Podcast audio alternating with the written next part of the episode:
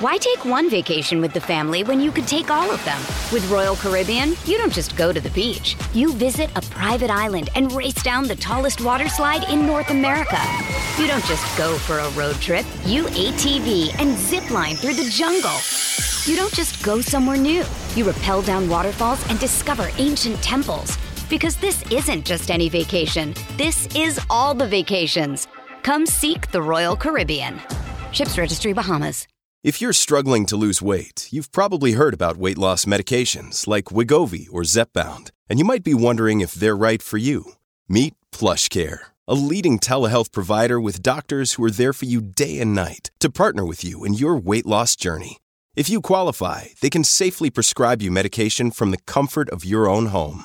To get started, visit plushcare.com slash weight loss. That's plushcare.com slash weight loss. plushcare.com slash weight loss. Your brain needs support, and new OLLY Brainy Chews are a delightful way to take care of your cognitive health. Made with scientifically backed ingredients like Thai ginger, L-theanine, and caffeine, Brainy Chews support healthy brain function and help you find your focus, stay chill, or get energized. Be kind to your mind and get these nootropic chews at olly.com. That's O-L-L-Y.com. These statements have not been evaluated by the Food and Drug Administration. This product is not intended to diagnose, treat, cure, or prevent any disease.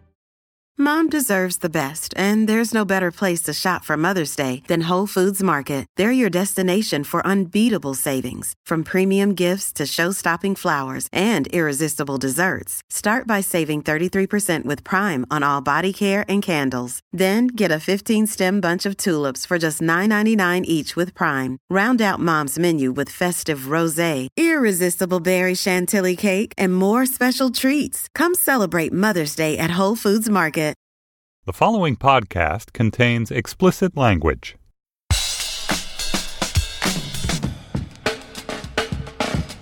Hi, this is Josh Levin, and this is Slate's sports podcast Hang Up and Listen for the week of August 15th, 2016. On today's show, we'll talk about Usain Bolt's third consecutive win in the 100 meters at the Olympics, and what world records by South Africa's Wayde van Niekerk and Ethiopia's Almaz Ayana tell us about the limits of human performance on the track. We'll also discuss Katie Ledecky, Michael Phelps, and why Americans are so dominant at swimming. And Slate's features editor Jessica Winter will join us to discuss the complicated legacy of Bela and Marta Karolyi, the Romanian defectors who led the United States to gymnastics glory and have also been accused of physically and psychologically tormenting the young athletes that they coach. Joining me in Washington, D.C. this week, a man we managed to get back from Fort Wayne, Indiana, despite the best efforts of the Fort Wayne Chamber of Commerce. And United Airlines.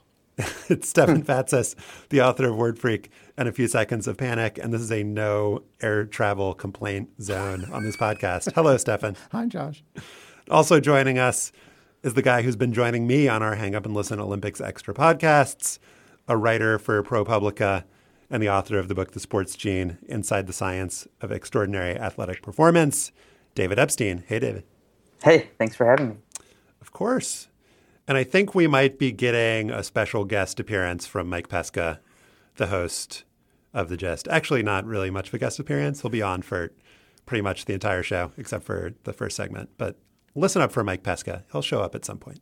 Um, in our bonus segment for Slate Plus members this week, our intern Laura Wagner will join us to talk about whether the U.S. women's national team should dump Hope Solo. Yes and what else we can learn. Thanks, Laura. What else we can learn from the squad's quarterfinal loss to Sweden at the Olympics.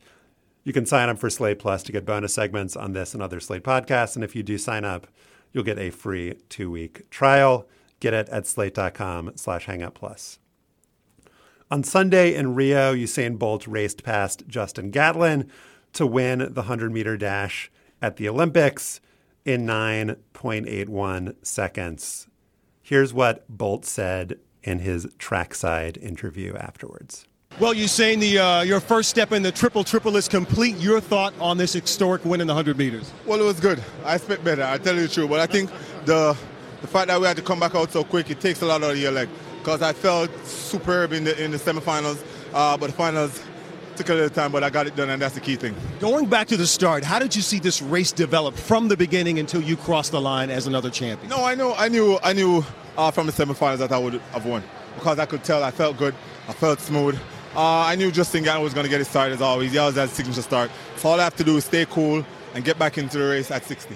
All right. So he knew he was going to win and he expected better, despite the fact that he's now the first man ever to win three uh, gold medals in the 100 meters. I love this guy.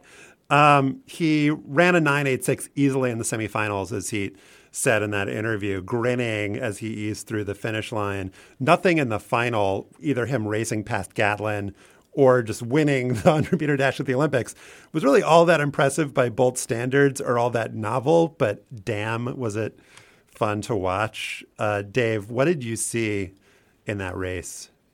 I mean, first of all, to add to, you know, the list you just gave, he was also injured like six weeks ago and didn't compete in Jamaican trials and had to get like a special exemption to come to the Olympics, which for most people you would basically count them out. And then like two weeks later, he was like, "Great, I'm in perfect shape. I'm probably going to run nine six. Everything's fine," um, which is pretty incredible. I mean, to watch that race, he was really under pressure. He did not get out very well. I think since he had he's Bolt since he busted out in Beijing in 2008 when he was slapping his chest and everybody started to get to know who he was. He's 18 and 0 in Olympics and World Championships since then in the 100, the 200, and the 4x100, with one disqualification though in 2011 in the 100. And since then, he's been a slower reactor to the gun. And I think it's because you only get one false start. And so he doesn't, you know, if you think you're going to win, if you can run faster than everybody, you don't want to burn yourself by anticipating the start and getting a false start. And so he got a slow start. To me, he looked like he was one of the slowest. When I was watching, I sort of said out loud, like, I think he's in last out of the blocks. Yeah, his reaction speed was terrible. And I think that's, and that wasn't always the case. He was never the top one, but I think it's since that false start sort of trauma that he had. And so to stay cool the way he did, and even to kind of start shaking his finger before he got to the finish line, I mean, he was like a he wasn't far ahead. It's just it's amazing how cool he is under pressure, and he wasn't always that way. If you go on YouTube and look at him as a 15 year old winning winning World Juniors, which is an under 19 competition, so that's a boy versus men. You know, he's like bouncing on his feet and like looking around. He looks super nervous. So this isn't just Usain Bolt as he's always been. He's just he's managed to attain a, a, another level of speed and calm. I think we need to play the videos of Bolt and uh, Michael Phelps at 15 and see what tells we can we can find there. Yeah. Um, let, let's can we talk a little bit about Bolt's willingness to not go for records in these races because it, it, it, seems like there is a psychological thing going on with Usain Bolt at this point, and that is that he knows that winning is what is going to establish his immortality yeah. in this sport because it was clear again on Sunday night that Bolt was decelerating a little bit before the end. He yeah. knew he had it won. And yeah. as you said, he was wagging his finger and deciding that we, we're, we're done here. You say it's clear now, but the first race where everyone knew who Usain Bolt was was the 100 I, meters in Beijing in 2008, where he slowed down more than anyone has ever slowed down at the end of a race and set a world record. So the question for me is why does he do this? It's only a 10 second race or a 19 second race. Just run the damn last six tenths of a second and see how fast you go. Is there is there some something there? And or are these athletes so finely tuned that Bolt knows I'm not running 955? I'm not going to break the world record. So what's the difference if I run 98 or 971?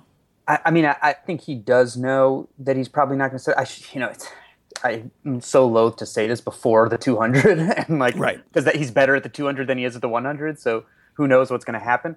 But you know, it's appeared that he's been past his peak since about 2010 and so he hasn't threatened his own record since then. So I think that's the case. And I also think, you know, here's a guy in 2008 when he did the turn to the crowd and beat his chest and broke the world record.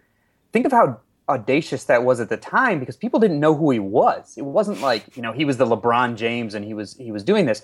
But I think he's always kind of realized that there's there you know, there's more. Le- First of all, he just likes to have fun. Basically, if you saw his press conference where he went out with samba dancers um, to their own surprise, and what, and a Norwegian journalist rapping. It's you know, like we we might see his records get broken before we see his press conference records get broken. um, but I think he just realizes there's there's more to. First of all, there was a quick turnaround in this race, so I don't think he was even going to try to set his record. But I think he put the records where he wants them. He's fine with that and now he realizes that it's about winning and, and being Usain Bolt on the track, basically. All right, so maximizing human performance is kind of what we want to see in these races, right? There's yeah. this Mondo track. I'm giving them good product placement. Everyone says it's the fastest track ever. You know, everything that the athletes do prepares them to run as fast as possible, except maybe Usain Shoes, Bolt. Shoes, clothing. Sure. But then hairline. Given that, why are they running the final just like so soon after the semifinal? Why would they not do everything that they possibly could, Dave, to ensure that we would get the best possible performance, not just the best possible time, but make sure that every athlete is primed to run as fast as they possibly could and not just give them like an hour and 20 minutes.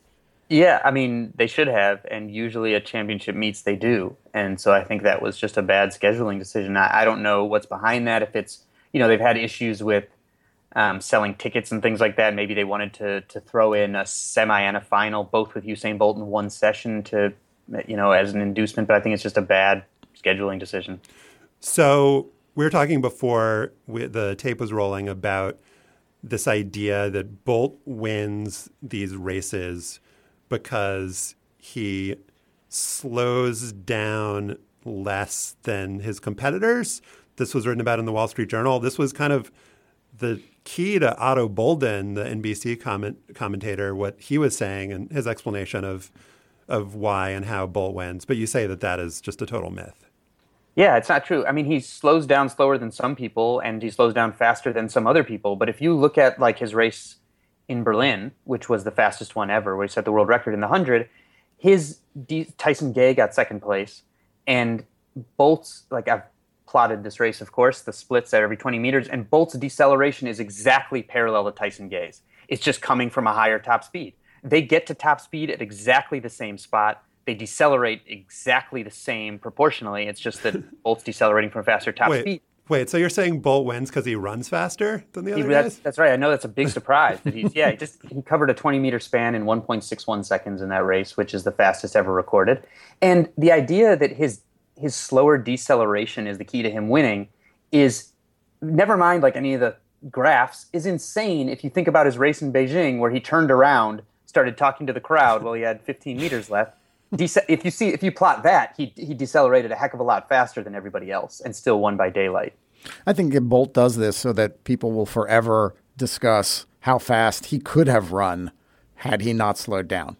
Also, if, if he had set that, like pole vaulters are famous for this. They'll break the world record by a millimeter every time and then right. stop because then you can break it again a bunch of times. So the Beijing also gave Bolt, you know, I think he was just acting in the moment because I think that's how he is, but it also gave him a chance to then the next year really having you know shatter the record again and it's that many more youtube clips that i get to watch over and over. Yeah stefan if you watch the clips from berlin and i had like an absolutely fantastic time watching all of these races last night um, working with my colleague mr craggs on putting together a ranking of bolt's best races. You can't watch the berlin 100 and 200 from the 2009 world championships and say that anybody could try harder or run faster in any race. And so it's funny, right? Because in every other sport, we're like, man, this guy just cares about his numbers. You know, that would be something that we'd criticize someone for. You're hmm. right that it's obviously ridiculous to like,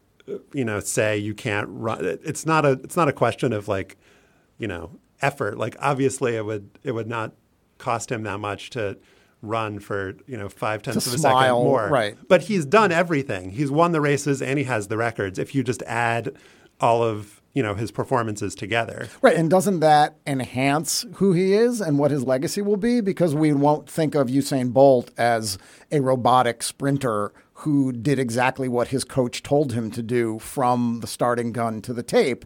He's someone who who claimed his own personality both during and after races. Well, it's just so ballsy. I mean, yeah. if if he didn't win every single time, he would get killed. And he just has so few. I mean, that's the thing that really jumps out to you if you go and try to and watch all of his races. You can do it in a couple minutes. And there are so few of them. I mean, he's been the best in the world for eight years. I mean, it's like it's almost like a boxer, how like rare that that they fight. But just given the small amount of data points here, like the risk that he takes and not going, you know, all the way through the tape, it's just like the biggest risk that any athlete could possibly take. And the fact that he still manages to win every time. It's just so awesome. and after, after his Beijing race, there was an initial sort of from some people in the track world saying, oh, he had disrespected the sport. And I remember being in, I was in the mix zone in Beijing after the race, and all the reporters were asking the other athletes in the race, like if they felt disrespected. And they didn't, but that was a thread that could have caught fire, right? And I think mm-hmm. the fact that Bolt was like, you know, I was winning, I can do whatever I want. And if I lose, I'm the one that pays the price. I think his reaction to that kind of stemmed that because that's just sort of who he is. And I think it's interesting to look at that in, in, in kind of light of, you know, the criticism Gabby Douglas is getting. But that's a different story, I guess. well, it, it reaffirms sort of the, the what sports are great for. That here's the greatest sprinter of all time who's also confident enough to exude joy while he's doing it. And that's fantastic. And that's what's enhanced our interest in this. Can we segue a little bit now to records and human performance, David's specialty? Um, Bolt, Bolt set the, the world record 958 in 2009. And when we talk about the limits of human performance, Dave, I mean, where do you see the limits in sprinting? I mean, hundredths of a second are not very much. So you can always say, well, if it's 958, it can go to 957, and then it can go to 956 or it can go to 955. But at some point, there are limits to physiologically what humans in their current construction are capable of. Yeah, the, the other thing is, I think people tend to overestimate like how solid records are. You know, this is the best anyone's been right. able to do. When you really think about how many opportunities the best people get under the right conditions, where they're fully healthy, trained right, with you know the fastest track sort of thing, it's actually startlingly few. So they, those don't come around very often. So the reason that Usain Bolt is is faster than everyone else is not because he moves his leg faster. In fact, he moves his legs through the air at the same speed that you or I would if we were sprinting. It's that when he puts his foot down on the ground for about 0.08 seconds, he puts five times his body weight worth of force into the ground, whereas like a high school sprinter might be half that or something. And so it's how much force can you put into the ground in as little time as possible, and that's limited by how quickly your muscles can contract, basically. So we know that's the ultimate limiter. Where exactly that's going to limit us has a little bit to do with the track surface and how much energy that returns to you and things like that. I think Bolt is clearly ahead of his time in many cases, I think we might see surfaces and things like that making a bigger difference now. I thought that the point you just made, Dave, was super interesting, and I hadn't thought about it before. That with these top track athletes, the biggest incentive and the thing that will bring the most kind of reward to them, both psychically and monetarily, is winning at the Olympics, you know, to some degree at the World Championships. And so you have these guys peaking for these big events that come along very rarely. But you could imagine a, a, hypothetical world where the thing that would bring the most reward psychically and monetarily was setting records. And in that case, wouldn't there be more opportunities for them to set records? Yeah, and I mean, they do have huge incentive to break records, and depending on the country and the and the event, they have financial incentives to do that too. Which is again also why the pole vaulters will do it. You know, like one millimeter at a time to get a record bonus. But you know, for something like the 400 meters, and thinking about Van Niekerk, there's not much. You know, in a marathon to try to get a record, you can attempt to have pace rabbits, although some marathons don't allow that, and all sorts of things like that. But in the 400, everyone's in their own lane. You can't have a pace rabbit. So there's really not a ton you can do to set up a record attempt other than trying to have the best competition there, basically. Um, so yeah. So Van Niekerk ran a 43.03. He's South African, 24 years old. He won at the World Championships last year, which was kind of his Bolt esque announcement of his greatness. But in this 400 race, this was touted as the greatest 400 meter field ever because you have the two reigning Olympic gold medalists at the distance, LaShawn Merritt of the US and Kirani James from Grenada. And then you have the guy who set the world record, Wayde Van Niekerk. Van Niekerk ran from the outside lane, lane eight. He ran a time, um, one of these fabled times, you know, Michael Johnson's 43.18. He crushed it um, by, you know, a tenth and a half. And a question I had for you, Dave, is, you know, nobody had run nearly that fast from lane eight where you have to run the really kind of long curve.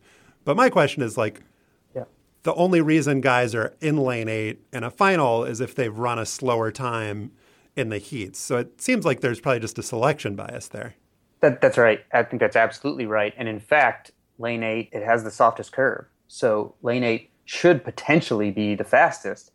It's just that the 400 is one of these events where you have to, you can't be full out sprinting because, as we know from guys decelerating in the 100, you can only hold that for like 40 meters at very top speed. So you have to like ride like 98 to 99% of your top speed. Huh. So guys are coming through the 200, you know, maybe uh, within a half second or less of what they can run the 200 in. But if you go just over the red line, your race is done. And so they tend to like to be able to see some people outside of them so that can sort of help them pace. And so you usually see the best are in a middle lane, but a middle outside, you know, like a five, six type thing. But isn't there such a calibration in what runners do and how they know each stride? each um, distance that they're covering, how much they're accelerating versus decelerating, and at what point. Isn't that so baked into how they run that it shouldn't matter whether there's anybody to your left or right? You would think, but it, it seems to matter a little bit. Like we're more learning more and more how much the central nervous system has to do with sort of how your performance works. And and again, it is pretty baked in. If you if you think about in the scheme of things, we're talking about a big difference here being a tenth of a second or two tenths right. of a second. Um, so yes, you would, but it turns out that those things seem to make a difference anyway. I thought that James and Merritt after the race, just reading the quotes, were super thoughtful and like really kind to Van Niekerk, who just won the race. And this was one of those instances, either of you guys want to chime in, where people just seem to like really be happy to have been witness to something yeah. they didn't think would would happen, a guy in lane eight going out, seaming across that red line and just never slowing down. And they were just like, I, I, can't remember which which one it was, whether it was Merritt or James. I think it was Merritt. And they're like, where did he win the race? They're like, when he ran 43-0, that's when he when he ran the race. They're just like applause. Like there's nothing you can really do. And it was cool to read that they thought that they were witnessing history too just as we did. You know, and I think that that points to how athletes view what they do and the disconnect between what the, how the public views what they do. And the other element of this is when an athlete thinks that something untoward is happening, i.e., doping, you don't get that sort of gracious. Yeah witness type reaction. But otherwise, athletes are incredibly sensitive to the vagaries of their sport. I remember being at the Winter Olympics once um, and covering the downhill, and I remember asking, I think it was Bode Miller, who said, Yeah, you know, we come down the hill and then you turn around and you look at the clock, and there, there's nothing else you can do. You are running against yourself, you're running against the race. And there's a respect for that process that these guys know that that they are that they are competing against something that's not entirely in their control. If another athlete has a brilliant run, they respect that brilliant run. Yeah, no, totally. I completely agree. And in this case, also, I think it probably maybe it takes some sting out of not winning. Everyone knew Van Niekerk was, you know, a world champion and and a, a top competitor, and he runs that fast, and you're not like, man, he ran a time that I've run before. I could have won that. It's like, you know, it was like when Bolt when he broke out in Beijing, and I remember Darvis Patton, in a, in a very thoughtful American runner who was in that race and was just being asked, you know, by a million different journalists as he goes down the mix zone, like, what do you have to say about it? What did it feel like to be behind it? And he kept like, you could see his progression of trying to like come up with it as he went from journalist to journalist through this, you know, it's like a Disneyland, like waiting in line, you like weave back and forth. And he was like, man, I think he's a video game cheat code. And that like became the quote, you know, because it was like he was processing it too, the same way everyone else was. Yeah. And so I think it's, it's, it wasn't that feeling of like, gosh, if I had executed, I could have gotten him. It was like, no, you know, you got to respect it. Yeah, and when they respect it, they really respect it, and they appreciate witnessing something that they wish they could have done and have, have obviously come very close to doing. Yeah, and they're fans of the sport. Yeah, really, they most most of them are. All right, so if we put these guys on a continuum, Usain Bolt's records were incredibly hard to believe just because of the times. You know, the times were just absurd, but they were hard to believe, I feel like, in a believable way, just because of physiologically how much different he was than the other runners. And kind of as, as what Dave has been explaining, just that physical difference, you could just sort of talk yourself into it. And, you know, I'm not going to make the mistake of saying that anyone in track is clean or isn't clean. But if you look at Usain Bolt, you can believe it's it's believable. Then you have somebody like Wayde Van Niekerk who sets this record, you know, breaks Michael Johnson's, you know, nobody thought it was unbeatable, but it stood for a very long time. A 1999. Couple, couple decades almost. Um, and he gets asked immediately after the race, what do you say to people who say you're on drugs? And he just says, you know, I'm clean. And then you have Almaz Ayana, the Ethiopian runner, who runs the 10,000 meters in 29 minutes, 17.45 beating a record set by a, a woman who's known to be a doper who was a part of the Chinese state run doping system in the 90s. Nobody had come anywhere close at all in, you know, decades to getting at that record. Like nobody had come within 20 seconds of it, right, Dave? And she broke it by 14 seconds. Yeah. And so after that race, it wasn't just the media, it was her competitors. Um, Sarah Lahti, a Swedish runner, says, I don't really believe that she's 100% clean. I mean, she just said it. It's too yeah. easy for her. We see no facial expression. Um, Ayana was asked, and she said, My training and my doping is Jesus. And so I think we have a pretty clear kind of demarcations here of what's considered to be a good record, a clean record, and what isn't. And do you think that these perceptions were fair, Dave? Yeah, I mean, I think they're unfortunate and this is a sport where people care about doping, right?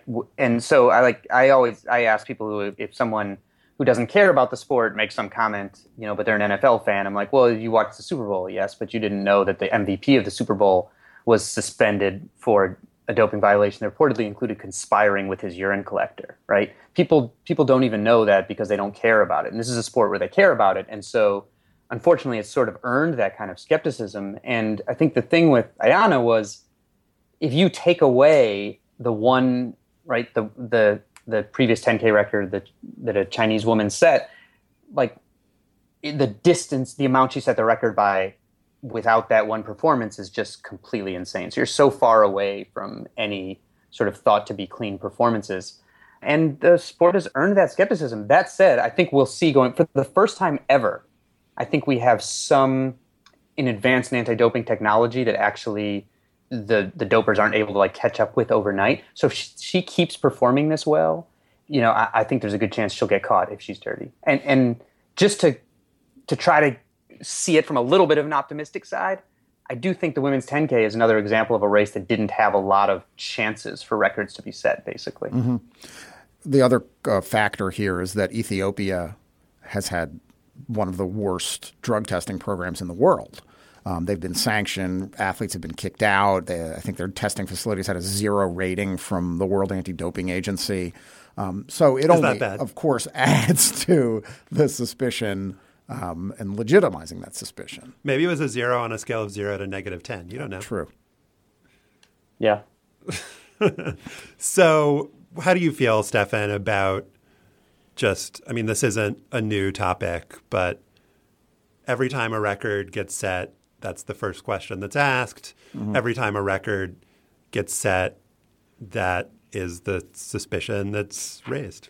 And I think that's fair, but, but it, it is selective. I mean, Katie Ledecky is breaking some records by a lot. Well, that's that's our next one. That is our next one. That is the continuum. But and I think it is very specific to event, to nationality, to the competition itself, to the percentage that a record is broken by, and to the historical context of that race um, the, the 10K, when we know that a record was tainted to begin with, that was set 20 plus years ago, as, as is the case with the 10,000, the women's 10,000 meters, and it's then broken by an enormous amount. You know, the ESPN uh, 538.com did a piece about this. And one suggestion that was made to Ross Tucker, the uh, the sports physiologist from South Africa, was that maybe the track was short. Maybe that's why she broke the record by so much. All right, you may notice a slight difference in sound quality here because we are talking to Dave on a slightly different telephonic apparatus. But here's my last question for this segment, and that is about Wade Van Niekerk. He is the first man ever to run under 10 seconds in the 100, under 20 seconds in the 200, and under 44 seconds in the 400, and that's kind of silly because he almost just ran under 43 seconds in the 400. Usain Bolt apparently told him he was going to set the record in the 400. He's got this 74 year old great grandmother of a coach. My question for you, Dave, is Is this guy going to be the next Bolt like international superstar? He doesn't seem to have the same bravado that Bolt does, but that's just because no other human does. But yeah. what do you what do you see for him in the next couple of years?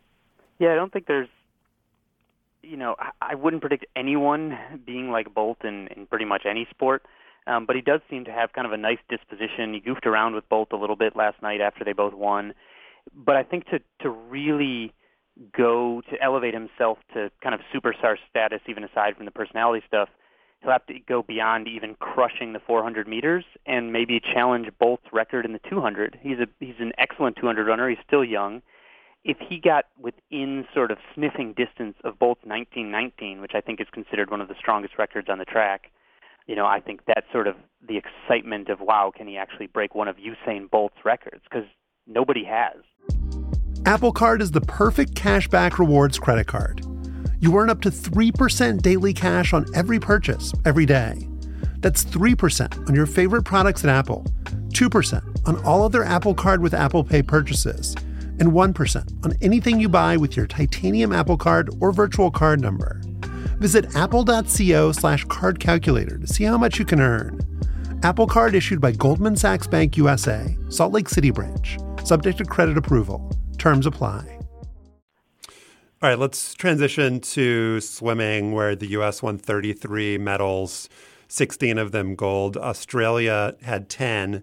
So this was a Ledecky esque lapping of the fields in swimming for the United States. Katie Ledecky broke her own record in the 800 meters by a couple seconds, which was one of several records set by U.S. team members. I'm going to welcome in a special guest for this uh, segment, Mike Pesca. Hello, Mike. Oh, hello. How are you? American swimming expert, Mike Pesca. So, welcome to the show. Uh, you know, it's been really a lifelong dream of mine to to have you. So, uh, what do you think of kind of the difference of how we talk about track records versus swimming records, and kind of what we saw in the pool for these uh, great Americans? Me, the special guest. You're asking the special guest.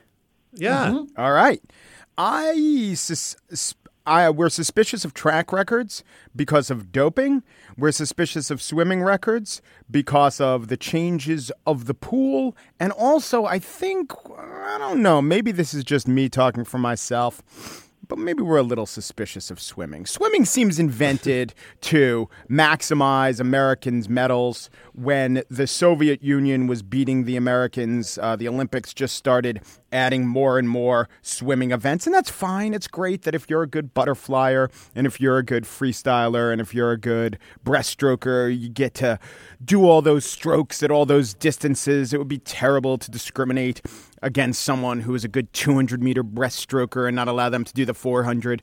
But the consequence is that there are all these all these medals available, and the United States wins them. And it does seem that times, I mean, the time of Ledecky beating not just the whole pool, but that yellow line of her last world record, that was breathtaking. But it seems intrinsically less breathtaking per event in the pool than it does on the track. Although the totality of what Michael Phelps did can't be overstated. The dude is freaking amazing. Well, we're suspicious of doping in swimming when it's foreigners who are setting the records, like Katinka Hosszu or like Ye Shiwen or, or Sun Yang of China. Um, but is there any kind of explanation, Dave, that you've seen that you find persuasive about why Americans are so good at swimming? Right now, part of it is because we have Michael Phelps and Katie Ledecky. It's like putting Usain Bolt on a relay. You know, it, it wins you a lot more medals. But I mean, we're far ahead all time of the next closest country in total medals, which I think is Australia. And I think a lot of that is actually the spread of sort of youth swimming, which has become a huge industry in the U.S. with a lot of quite good coaches and a lot of facilities.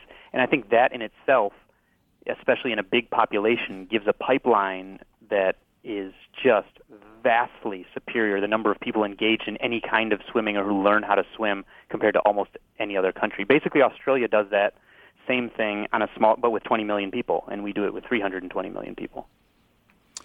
Yeah, Stefan, I mean, what do you make of Ledecky in particular, somebody who kind of came out of nowhere in 2012 as a 15 year old, has seemed to improve when that's not necessarily a given. If you look at Missy Franklin, mm-hmm. um, you know, she kind of fell off the map. Um, there are kind of physiological explanations. We talked a little bit about this on one of the extra episodes last week, and uh, you know, the, also the kind of mental explanations. But there's also what, there are also socioeconomic explanations for why U.S. swimming and someone like Katie Ledecky can succeed as much as she does. I mean, it's a it's a it's a rich kid sport for the most part. Um, it, it is not penetrated into deeply urban sectors. In order to swim, you need resources to travel. It takes a lot of time out of a, out of a kid and a parent's life um, at the pool, getting to the pool, getting home from the pool. Katie Ledecky, through high school, was ferried back and forth by her mom. She only has her, her learner's permit. She couldn't even drive herself to practice when she was 17 and 18 years old.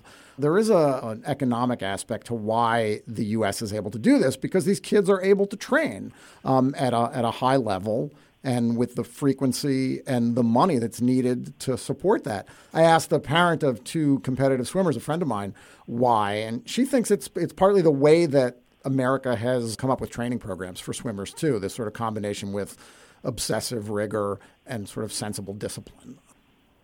Do you think, Dave, that swimming is really all that different from a sport like tennis, where in the U.S. there are a lot of kids that play? It is kind of a rich kid sport, although the Williams sisters are an obvious exception to that. But it's expensive. We've got a huge population. We've got a lot of training programs established and a good history of it. But the rest of the world's caught up and passed the U.S. and tennis. Like, what's the difference? I think swimming is still expanding in the U.S., and I think we have some of the Olympic successes to thank for that. Everything from Michael Phelps to focus on helping kids learn to swim so they don't drown are all pluses. We like to think that you know we're finding really the very best in the world and doing everything the very best, but the fact is most people in the world don't have a legitimate chance to find out if they're really good at almost any sport, basically. And so things like our college pipeline and, and youth swimming competitions and things like that are just a massive yeah. advantage compared to most countries. And just think of it this way everyone who's fast knows they're fast, and someone says, hey, come out for the track team. And, and if you're fast at another sport, the track coach will say, do this in the spare time. So there's just a huge democracy with, uh, with track, um, even with events associated with track, long jump. We've all jumped. How many people have like breaststroke greatness within them and will never know it? Even the, you know, don't drown programs that you're talking about, Dave, they would never say, hey, here's a breaststroke. And of the population of the world that even gets a chance. Forget like, uh, okay, let's look at the time horizon. It's going to take you this many months and this much money and maybe a second mortgage. Like the population of the world that ever gets shown the breaststroke is highly concentrated in America, I would guess. Yeah, except yeah. that, and I think the other factor, Mike, is that in wealthier suburban communities, every little kid is taken to learn how to swim when they are two years old or even younger. You know, it's yeah. mommy and me in the pool, baby in the pool. And so if a kid really takes to water, he's taking to water, she's taking to water at age three. So you do have this early ability to identify children that like this. Mm-hmm. Yeah. So Simone Manuel, who won the 100 meter freestyle first black American woman to win individual gold at the Olympics. Um, I'd like to play the clip of her post race interview. This is significant. You are the first African American woman to medal in an individual event in swimming. What does that mean to you, Simone? Yeah, it means a lot. I mean, this medal is not just for me, it's for a whole bunch of people who have came before me and have been inspiration to me. Maritza, Cullen, and it's for all the people after me who can't, who believe they can't do it. And I just want to be inspiration to others that you can do it. So the thing that's so striking about that interview is when you think about black pioneers in sports, you think about something you know, for all of us, you're like, that happened before I was alive. The people that she mentioned, Maritza McClendon and Cullen Jones, they were doing their like pioneering in the 2000s you know, Mike, there's this incredibly fraught history around, you know, African Americans and swimming in this country. But when talking about the talent pool here, you can't, you know, exclude that part of it. Oh, yeah. And uh, this would seem to argue for, in a few ways, continued American dominance. You'd have to think so, right? I mean, Rowdy Gaines on NBC was just so like thrilled with his victory because he was like, well, it's, it's going to be great for the sport. Rowdy Gaines is th- so thrilled with everything. Having lunch. so yeah, thrilled. lunch. Full stop. But you could just hear this like kind of delight and, yeah. you know, our lily white sport, like the lily whitest of lily white sports, is finally has this kind of black woman hero. And just thinking about what that could mean if Michael Phelps had an effect, than what might Simone yeah. Manuel do? And the goalie on the U.S. water polo team too. Yeah. All right, let's uh, let's end it there, and we will say goodbye to the great, heroic David Epstein, writer for ProPublica and author of The Sports Gene. Thank you, Dave. Thanks for having me. Why take one vacation with the family when you could take all of them? With Royal Caribbean, you don't just go to the beach. You visit a private island and race down the tallest water slide in North America. You don't just go for a road trip. You ATV and zip line through the jungle. You don't just go somewhere new. You rappel down waterfalls and discover ancient temples. Because this isn't just any vacation. This is all the vacations. Come seek the Royal Caribbean. Ships Registry Bahamas. The U.S. women's gymnastics team won gold in what was one of the more fait accompli ish results of the Rio Games. So too was Simone Biles' victory in the individual all around. Those golds have reflected very well on the U.S. national team coordinator, Marta Karolyi, who is retiring after this Olympics and is being feted along with her husband, Bela, as being the driving forces behind the absolute domination of the U.S. women in world gymnastics. In 1981, the Karolyis defected from Romania, where they had coached the legendary Nadia Comaneci, among many others, and set up shop in Houston. Bela first rose to prominence as the individual coach of Mary Lou Retton, the U.S. Uh, first individual all around winner at the 84 Games in LA. The Karolyis very quickly assumed leadership of the national team apparatus. In 1996, when the U.S. won team gold, Bela carried the injured Kerri Strug to the medal podium, creating an indelible image of a cuddly coach and a wounded athlete. But Bela also had a reputation for allegedly abusing his athletes physically and psychologically. Marta, who became the national team coordinator in 2001, was known as being strict, but has been widely viewed as less abrasive and combative than her husband. A piece published in the New York Times last week read He was the boisterous cheerleader, the emotional one. She was the quiet technician who knew exactly how to tweak a gymnast to make her great. After they won the team final, the U.S. women uh, this year talked to NBC's Bob Costas about the Marta Karolyi experience. You know, you've mentioned Marta a couple of times, and for the 1% of the audience that might not realize, Marta and her husband, Bela Karolyi, have been associated with international gymnastics going all the way back to Nadia Comaneci and then bringing uh, their expertise to the United States. And this is Marta's last go round as the coordinator of the U.S. team. So you're the final five in the sense that you're the final group of five because it goes to four, as we've explained, but most importantly, because it's the last time for Marta. Yes. Yeah, she's a legend. Yeah. she's a gymnastics god. That's yeah. or, or goddess. Yes. yes. but I'm sure if she sees one slay of crack in the team, she might be back. Yes. Joining us now is Slate's features editor, Jessica Winter, who wrote about the Karolyis' legacy for Slate last week. Jessica's the author of the fantastic novel Break in Case of Emergency, which I believe has a reference to a bulk. So it's really a sports book. Hi, Jessica. I thank you, Josh. I'm so happy to be here. And I need to take this opportunity to thank Mike Pesca for finding a sports related error in my book literally the day it went into final production. I am literally forever, forever grateful to you. So, Jessica, uh, you could hear in that clip that there's this kind of like frivolity or like laughter or joking around the idea that Marta Karolyi is so tough on them and so strict that maybe she'll come back if they slip a little bit. But the stuff that you wrote about and the accusations that have been made against her by American and Romanian gymnasts are not funny at all. Um, and so it's just really interesting how her reputation has been built and burnished despite all of these really kind of horrific accusations that have been made. Yeah, I mean, I think it's been a really gradual process over the course of nearly half a century. I think if you go back and look at the Romanian gymnasts' accusations from the 70s and 80s, the, the stories are horrific. If you get into the 80s and 90s with the accusations from American gymnasts, the stories are shocking and awful, but but not quite as as hellish as the stories out of Romania.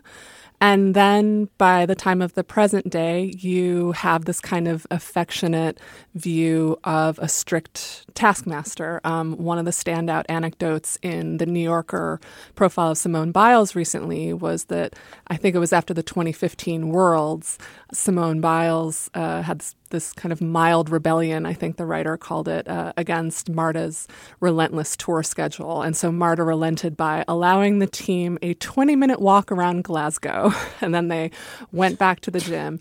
Um, and yeah, that's just kind of a funny story of how tough it is to be an elite gymnast.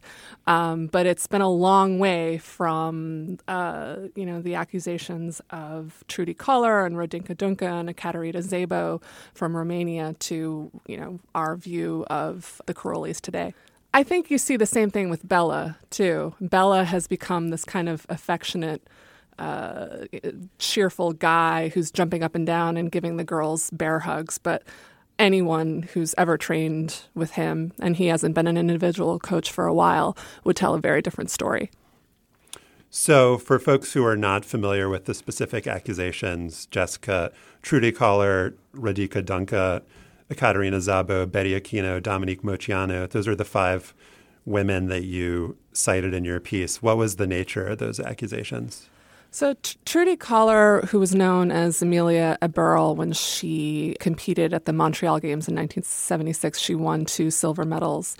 She told a Sacramento television station in 2008 that Bela Karolyi regularly beat her for making mistakes during practice um, and went into detail about the nature of, of the beatings. She said that, that Marta would occasionally scratch the girls, she would sink her fingernails into the back of their necks, she would take them by the shoulders and shake them. And KCRA, the station, uh, followed up uh, to corroborate these accusations with um, the Romanian team choreographer who actually defected with the Karolyis in 1981 and could have been considered a longtime friend and colleague of the Karolyis, uh, 100% corroborated what she was saying. They also spoke to a team nurse who corroborated that the girls were regularly beaten. Radinka Dunca, who competed for Romania at the 1980 Games, told uh, just uh, stories that beggar belief about food deprivation, water deprivation, beatings, uh, forcing them to take drugs. And Ekaterina Szabo, who was, of course, Mary Lou Retton's great rival in the 1984 Los Angeles Games, who trained briefly under the Karolyis in the Romanian system. I, I just want to read a quote um, and this isn't attributed directly to Bela Karolyi. She's just talking about Romanian coaches, including Karolyi, that she worked with. Um, she said, Not to forget that the coaches used to beat us. I lost count of the beatings. I only remember what remained after them. My body was covered in stripes in different colors, from red to blue to black. She told a Romanian uh, magazine that in 2011. Um, and, uh, you know, it's it, the, the stuff happened a long time ago, but uh, certainly for me, it colors everything that I see about the Karolyis' accomplishments in this moment of great triumph for the U.S. team. What is astonishing to me is that after the Karolyis defected, it wasn't a secret in the world of gymnastics that they were dictators in terms of how they ran the program in Romania. How did they ascend to the level of power that they were able to get in the United States? How were USA gymnastics officials, parents of elite gymnasts, how did they willingly turn these preteen, in many cases, right, girls over to these people? Nadia Comaneci, two words, Nadia Comaneci. Yeah. They were Nadia Comaneci's people. Bela was her coach. And so, you know, any uh, American family with dreams of Olympic glory for their kid is going to say, oh, there's this Romanian world class coach. He's settling in Houston. He was Nadia Comaneci's coach. this this sounds great. And you know, I don't. This, so, so the allegations were not known enough No. in the eighties. No, I mean, uh, Trudy Kollar spoke out in 2008. Szabo spoke out in 2011. I'm sure there were stories, but the other thing is that, you know, USA gymnastics just wasn't really on the map in the early 80s. And I think there was probably some, I mean, I know that there was some degree of appeal to, you know, how, how can we take this uh, you know strictly disciplined system that has worked so well for the Eastern Bloc countries. How how can we adapt it for American athletes? Um, Mary Lou Retton signed on with them, I believe, in 1982, um, and it was you know just a upward path for them in America from from then onward. There are a few things going on. One is that the Karolyis certainly seem like monsters. Two is that in Romania at the time, judged against the milieu of a Mhm. communist dictatorship and probably the mes- methods therein, it might not have been so uh, unusual. Curly had ins with like the Secret Service in Yeah. Romania. I mean, Yeah. he was. yeah. Also, I you can't trust NBC to give any sort of fair treatment to this. There's another dynamic going on, which is even though Dominique Moceanu came out in her memoir and detailed the Karolyi abuses, most of Nadia Comaneci and the current uh, five and the last Fierce Five, whatever, they support the Karolyis. But this is like asking, you know, Woody Hayes' Heisman Trophy winners, hey, Archie Griffin, hey, Jack Tatum, what do you think of your coach? What about the hundreds of other guys who knew him who weren't as successful? What about the, you know, bodies that were scattered who never made it onto the team? You know, actually, they probably were victimized by him. Gymnastics, women's gymnastics is an odd sport. You know, women's figure skating is odd too, and it requires a lot of sacrifice. But women's gymnastics, I think more so. I think that the uh, total lifestyle, I think that the delaying because of the sport itself, you know, conspires to delay womanhood. I was just reading uh, a really good book about the weird dynamic of gymnastics, how it's both, these are simultaneously girls and women, but not women, but performing the, kind of a performative version of women. It's just really very strange. And I think it's very twisted and warped. And I also think that the big reason we're not confronting this is that we want these gymnasts and we want we don't want to know how they were made. Yeah, there, there's there's actually there's three different strands I want to pick up on what Mike just said. Number one, the Karolyis, we can look at them as monsters, but I believe that they were very much the products of the system that created them and so many other coaches and that created a world class gymnastics squad. They were working within the rules of a system um, that had very uh, severe consequences, I would imagine, um, for lack of success. And the Romanian team was certainly not the only one that was overtrained and underfed and playing through severe pain.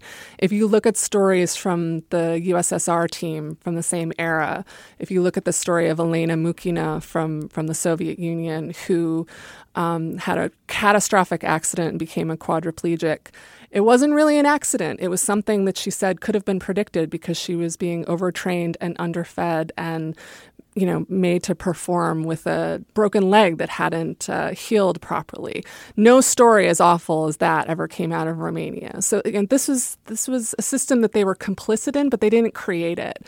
The second strand here, in terms of people having different perspectives on the Karolyis, depending depending on their level of success. What's interesting about Dominique Moceanu and her memoir, which is really searing on the on the subject of the Karolyis, is that she basically tells the same stories as Betty Okino, who was another Karolyi athlete. They say, tell the same stories about performing through severe injuries, and you And know, these are both Americans, to be clear. yeah. Yeah, and, and surviving on 900 calories a day when you're also training eight hours a day. Betty Okino is philosophical about it. She said, This is what I signed up for. This is what I was doing. This is what was required of me. Whereas Dom- Dominique Moceanu, you know, s- stops one inch from saying it was it was pure child abuse. So it's it, it's interesting to see how many you know different prisms uh, d- uh, different athletes can can see these experiences. You quote Moceanu's memoir and you quote her saying, I actually started to buy into their psych- psychology and believe that perhaps I didn't hurt that much and that the sharp drilling pain in my leg was coming from my head. These are, again, you cannot stress enough that these are, these are preteen girls or teenage girls in a closed environment. I mean, there really is a, a captor syndrome that I think happens with the very, very elite um, of elites in this sport. Absolutely. I mean, a refrain that you hear from from different girls, different women, and again, you know, different women who, who have very different perspectives on on their experiences uh, in in these kinds of regimes they will say that they had no frame of reference. This had been right. their life from a very early age. They didn't know anything else. They couldn't compare their experience to the experience of someone just going to school and going to gymnastics class for an hour uh, afterward. And yeah, I mean, Little Girls in Pretty Boxes, the amazing book that came out in 1995 um, about by Joan Ryan. By Joan Ryan about um, women's gymnasts and women's figure skaters makes this point that girls at this age they are primed to please. They want to please right. the authority figures in in their lives. They're not able to question. Exactly. Which of course makes you wonder where the parents are, but the parents have signed into this, signed up for this. This is what they want too.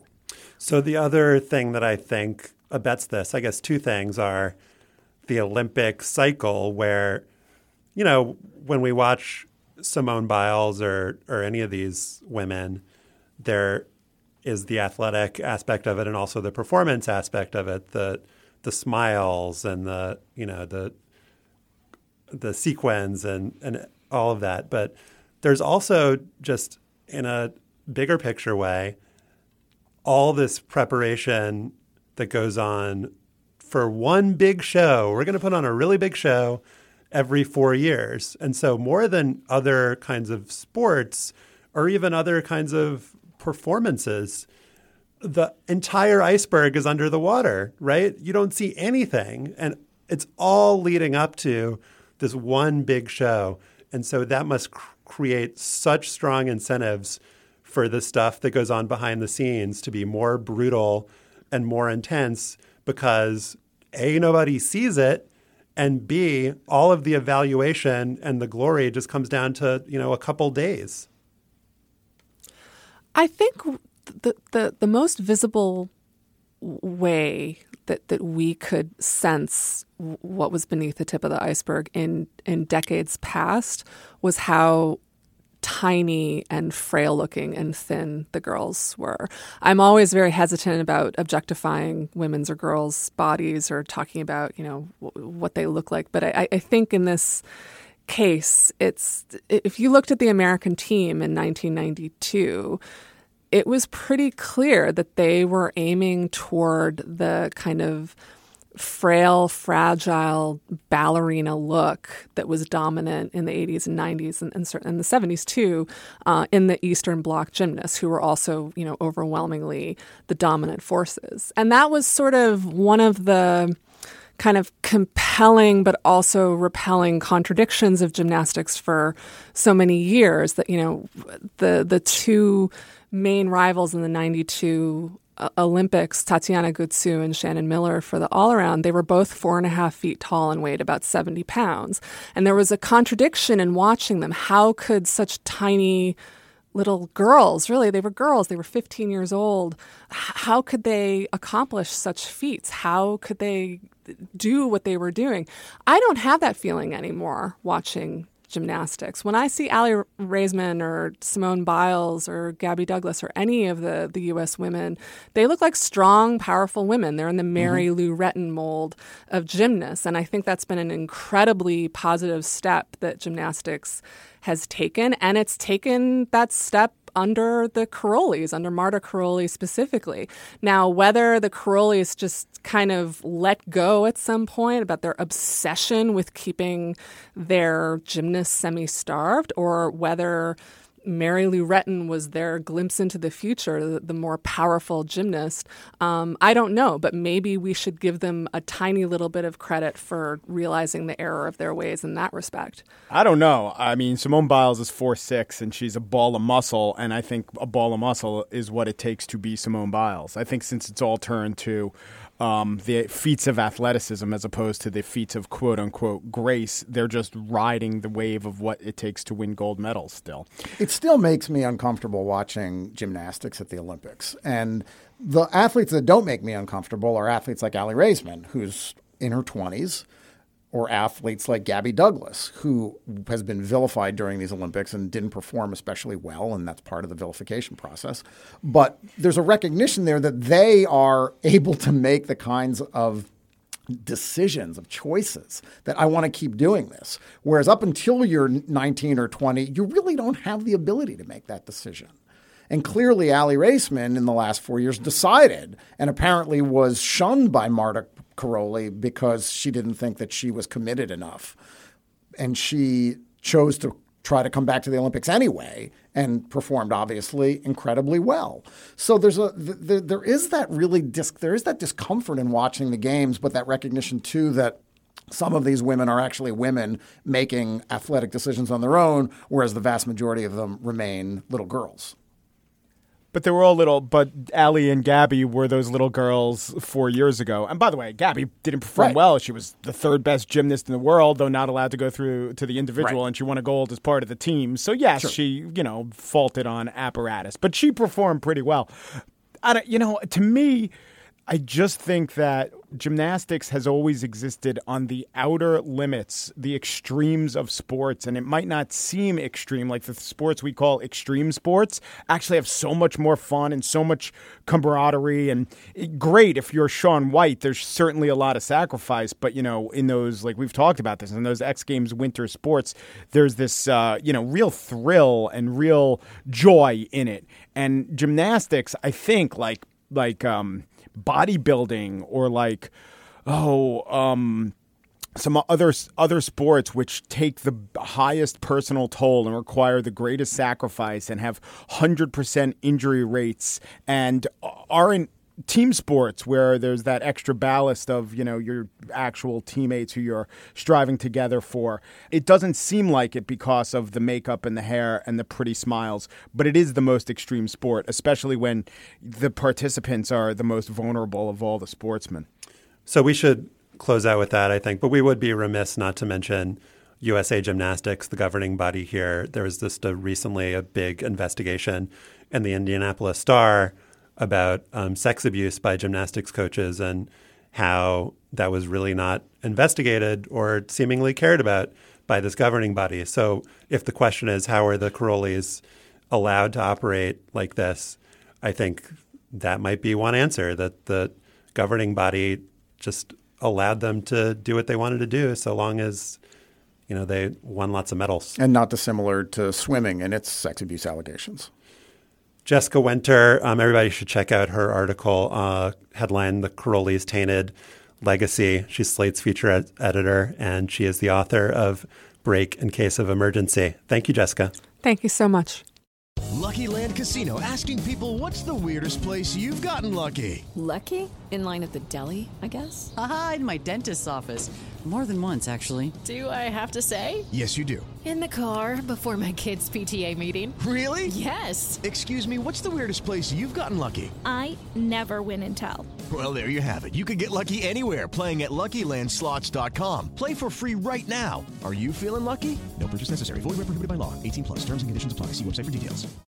All right, now it is time for After Balls, and we are going to confer glory on the Belarusian winner of the men's trampoline, Uladzislau Hancharou. And Mike um, has some good anagrams for his name. Yeah, I just thought that the trampoline is really dangerous, a hazard, but what you win is uh, unique metal. So that's why his a- name's an anagram for Hazard Hall Unusual Coin. Oh, sorry. I like your nickname Hazard for him. Hazard Hall Usual Coin. I like your nickname for him, though. The head honcho. That is gonna the head honcho. The head that's gonna honcho, take that's, yes. that's gonna take off in Belarus. Oh yeah, it's it's world famous in Belarus. What is your Hancharou?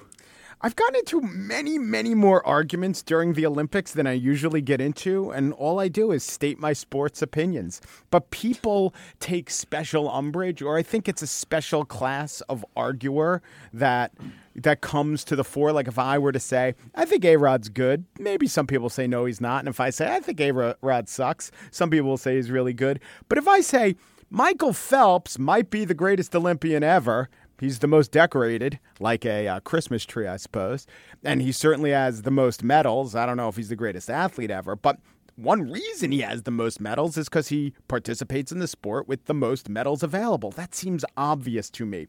That seems empirically driven. And yet, I can't tell you how much guff I've taken, either in comment sections or directly, people who find me out and say, You obviously have never swam. okay. So this land lubber, I spend all my time on land counting medals, and they say things like, it is so hard to do what Michael Phelps does. I'm not saying it's not hard. I'm just saying that if there are all these different lengths, and at the different lengths, you can do a backstroke, a breaststroke, a butterfly, or a crawl, or what they call freestyle, it would be the equivalent if in all the track lengths, and obviously there are actually fewer distances in track than there are in the Olympics. But if all the track distances also allowed for not just running, but walking, gallivanting, and sauntering. So there was the 800 meter gallivant, just like there's the 800 meter butterfly. People don't like to hear that. They there's no 800 meter butterfly. There's no 800 meter butterfly. If there was the 800, there's no 800 meter gallivant. The 200 meter butterfly. People people don't hear that. It's you don't understand how much it takes. I'm like, I do understand. I'm just counting the medals. They say, well, then why are all these gymnasts high up on the list? I'm like, well, when the gymnasts won all the medals, if you look back at the years they were doing that more than 30 years ago, there were simply fewer swimming events.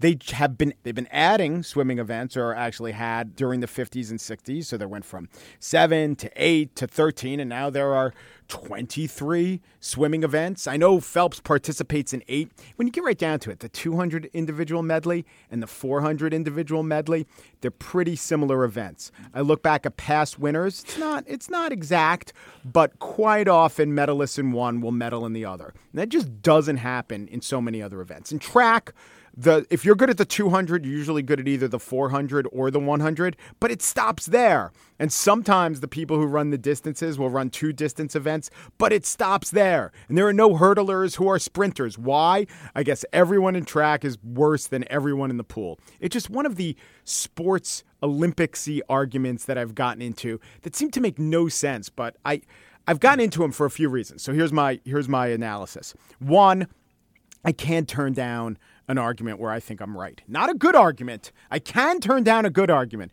but if I really think I'm right, I can't turn it down. Two, the people making the counter arguments are maybe not used to sports arguments. Maybe they're NPR-ish listeners who just get upset. Three, patriotism's on the line. So I didn't just insult or advance an idea about some guy who plays on your baseball team. I attacked America and then maybe four, I attack swimming. I didn't really attack swimming, but a lot of the people getting back to me are like, you know, maybe it's just that I have a couple daughters who swim and they're told they're not participating in a real sport. Hey, listen, I'm sorry about that, but it is the case that there are more swimming medals available than there are track medals available, to say nothing of rugby medals available. Stefan, what is your 800 meter gallivant slash Hancharou? Skip. When is the skipping? The 100 meter skip going to be part of the Olympics. Well, didn't the triple jump used to be called the hop, skip, the hop, skip, and jump? Yeah, it did. It did. Um, the big question after Sunday night's 100 meter dash was how fast is Usain Bolt?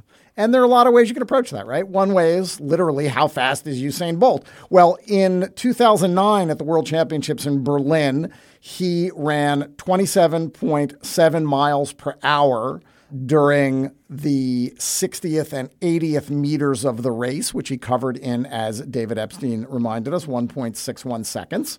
So he's pretty fast. Uh, second fastest recorded human foot speed ever. I'm not sure what the fastest was. I need to re Google that. Um, cheetahs run much faster, according to Wikipedia. 62 miles per hour, quarter horse, 55 miles per hour, et cetera, et cetera. But Twitter really tried to answer this definitively last night after the race.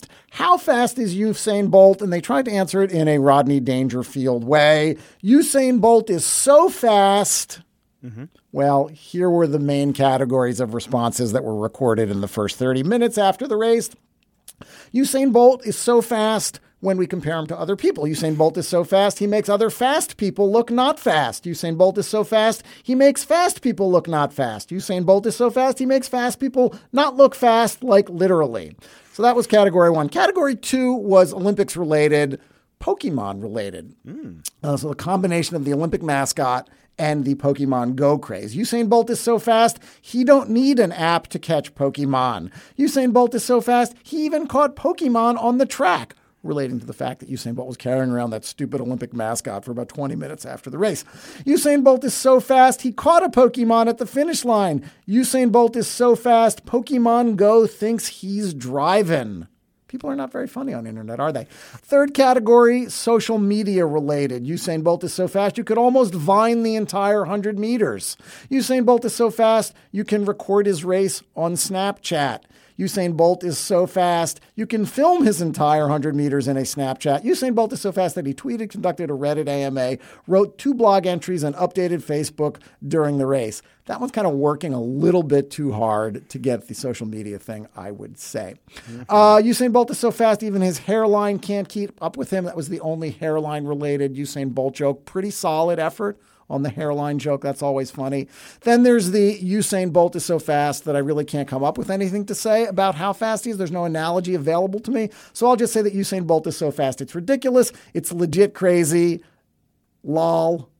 It's stupid. And finally, you have your miscellaneous category. Usain Bolt is so fast that cars are jealous of him. Usain Bolt is so fast, he should run for president of the United States. I don't know what that means. Usain Bolt is so fast Topical coming up that if robbers tried to Ryan Lochte him, he'd just outrun them. Usain Bolt is so fast he can think of all the Harambe conspiracy theories in his head mid race. Oof.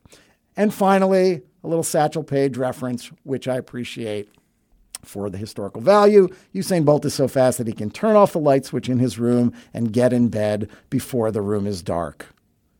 If you're going to quote that, though, you might want to just Google it beforehand. He's fast. Usain Bolt is fast. Some people just wrote Usain Bolt is fast. Josh, what is your Uladzislau Hancharou? So June Thomas wrote a piece over the weekend about mixed gender relays. And the thing that was really interesting about it is it's kind of fun as a hypothetical. What would it be like to have a race where Michael Phelps and Katie Ledecky were, you know, both in the pool where one would touch and the other would jump in. Yeah, that would be fun.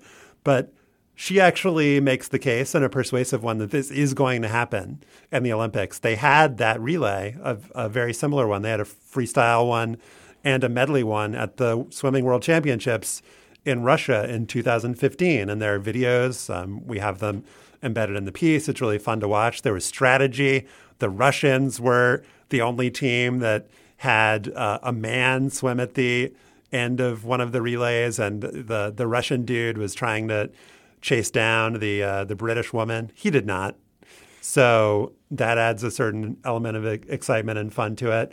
And these would just be really good for television. I think everyone would want to watch, not just for the novelty factor, but people like relays in general. The swimming relays are, I think, the most fun. The athletes get the most excited about them. So why not do more? And there's no reason not to have men and women on a relay team together. There's not really any any logic to it. Um, but the thing that I found strange in her story. So backing up one second, it's not just swimming. There are lots of other sports that are considering adding, you know, mixed relays or, or co-ed teams. But the one that's really resistant is track and field, which next to swimming you would think would be totally natural. You run around the track, you hand off a baton. It doesn't really matter the gender of the person you're handing the baton off to. Again, that would be fun. Again, it would ex- be exciting and people would want to watch. But June wrote the USA Track and Field spokesman, and uh, it was like this had not even been on their radar. They were like, huh, like, I don't think that's happening in swimming. I think you're wrong. And she was like, no, pretty sure it happened in the 2015 we, we embedded the like, video. They're like, uh, well, okay, have a great day. But um, you know, this is clearly not something they're thinking about. Clearly not something they want to do. Except June discovered this event that happened at the 2014 Youth Olympic Games, which is run by the International Olympic Committee. It's an official sort of deal. So this is how it was described on the website of the IAAF, the track and field governing body. This is a mixed gender 8 by 100 meter relay. The competition featured eight randomly selected four male and four female athletes across a range of events and all national Olympic committees. Each team had to include at least one athlete from each discipline group sprints, hurdles, endurance, jumping, and throwing. And this again, reading from June's piece. The winning team consisted of a German shot putter, an Australian sprinter, a 1500 meter runner from Comoros, a 400 meter hurdler from Thailand, 400 meter sprinter from Venezuela, a Russian triple jumper, an 800 meter runner from the British Virgin Islands, and a Romanian 200 meter sprinter. So this is really fun, cool, like way to go, IAAF. But June pointed out, and I think it's true, like they're not taking this shit seriously. Like it's fun, and I would really want to watch the 1500 meter runner from Comoros hand off to the German shot putter. It's like all in good fun. But if you look into this race a little bit more, they're like running through the streets of of China. And then all of the quotes from like the IAAF president and from Thomas Bach of the IOC, they're all just like the idea is to have all of the youth of the world meeting together. And, you know, Thomas Bach says they've experienced what the Olympic spirit means. They've experienced what the Olympic spirit means. And so I refuse to give them credit for this whimsy. This is a rare time when whimsy makes me angry because this is like a legitimate thing that could happen. It's not ridiculous. Just like have the fucking like uh, woman hand off to the man and do it in a serious race. You know, don't you know? And and I had even called for a couple weeks ago, Stefan, for there to be an event in the Olympics where you have like one person per country compete in every Olympic sport. I am hmm. very pro whimsy. I have a very mm-hmm. strong You pro called whimsy record. It. Was, was it in an open letter that you called for it? it was in this It- very I space, wrote- was it not? I I wrote the letter and I read it aloud, but I just wanted to call out the IAAF for ruining whimsy, for making a German shot putter handing off to a runner from Comoros not fun. I resent them for that. They need to have mixed relays and track, and for shame. For shame. I'm going to end every afterball with for shame from now on. For shame.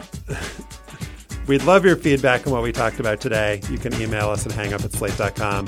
We'll also gather links to the stories we discussed at slate.com slash hangup. Subscribe to Hang Up and listen on iTunes. You can find us at itunes.com slash slate podcasts.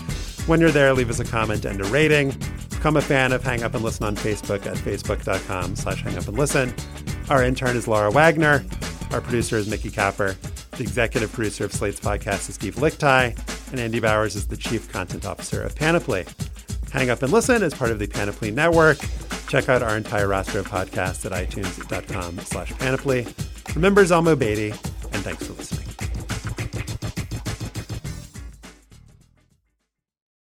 Lucky Land Casino asking people what's the weirdest place you've gotten lucky? Lucky? In line at the deli, I guess? Aha, in my dentist's office. More than once, actually. Do I have to say? Yes, you do. In the car before my kids' PTA meeting. Really? Yes. Excuse me, what's the weirdest place you've gotten lucky? I never win and tell. Well, there you have it. You can get lucky anywhere playing at LuckyLandSlots.com. Play for free right now. Are you feeling lucky? No purchase necessary. Void where prohibited by law. 18 plus. Terms and conditions apply. See website for details. Hi, this is Dahlia Lithwick, host of Slate's legal podcast, Amicus. If you're listening to this show, you might be interested in Amicus's live show that we're hosting in Washington, D.C. on Tuesday, May the 14th. My colleague, Mark Joseph Stern, and I will be talking to some amazing guests, including Sherrilyn Ifill and a sitting state Supreme Court justice all about how originalism, a relatively recently invented way of interpreting the Constitution, has taken over the Supreme Court and radically reshaped the law. It's been doctrinal rocket fuel for the conservative legal movement and facilitated the rolling back of abortion rights, the expansion of gun rights, and the obliteration of the separation of church and state. And as another wildly consequential Supreme Court term careers to its end, the court's originalists are on a tear. But there's something you can do about it, and we hope you'll join us in DC on May 14th to explore the possible pathways out of the current situation. Go to slate.com slash amicus live for tickets.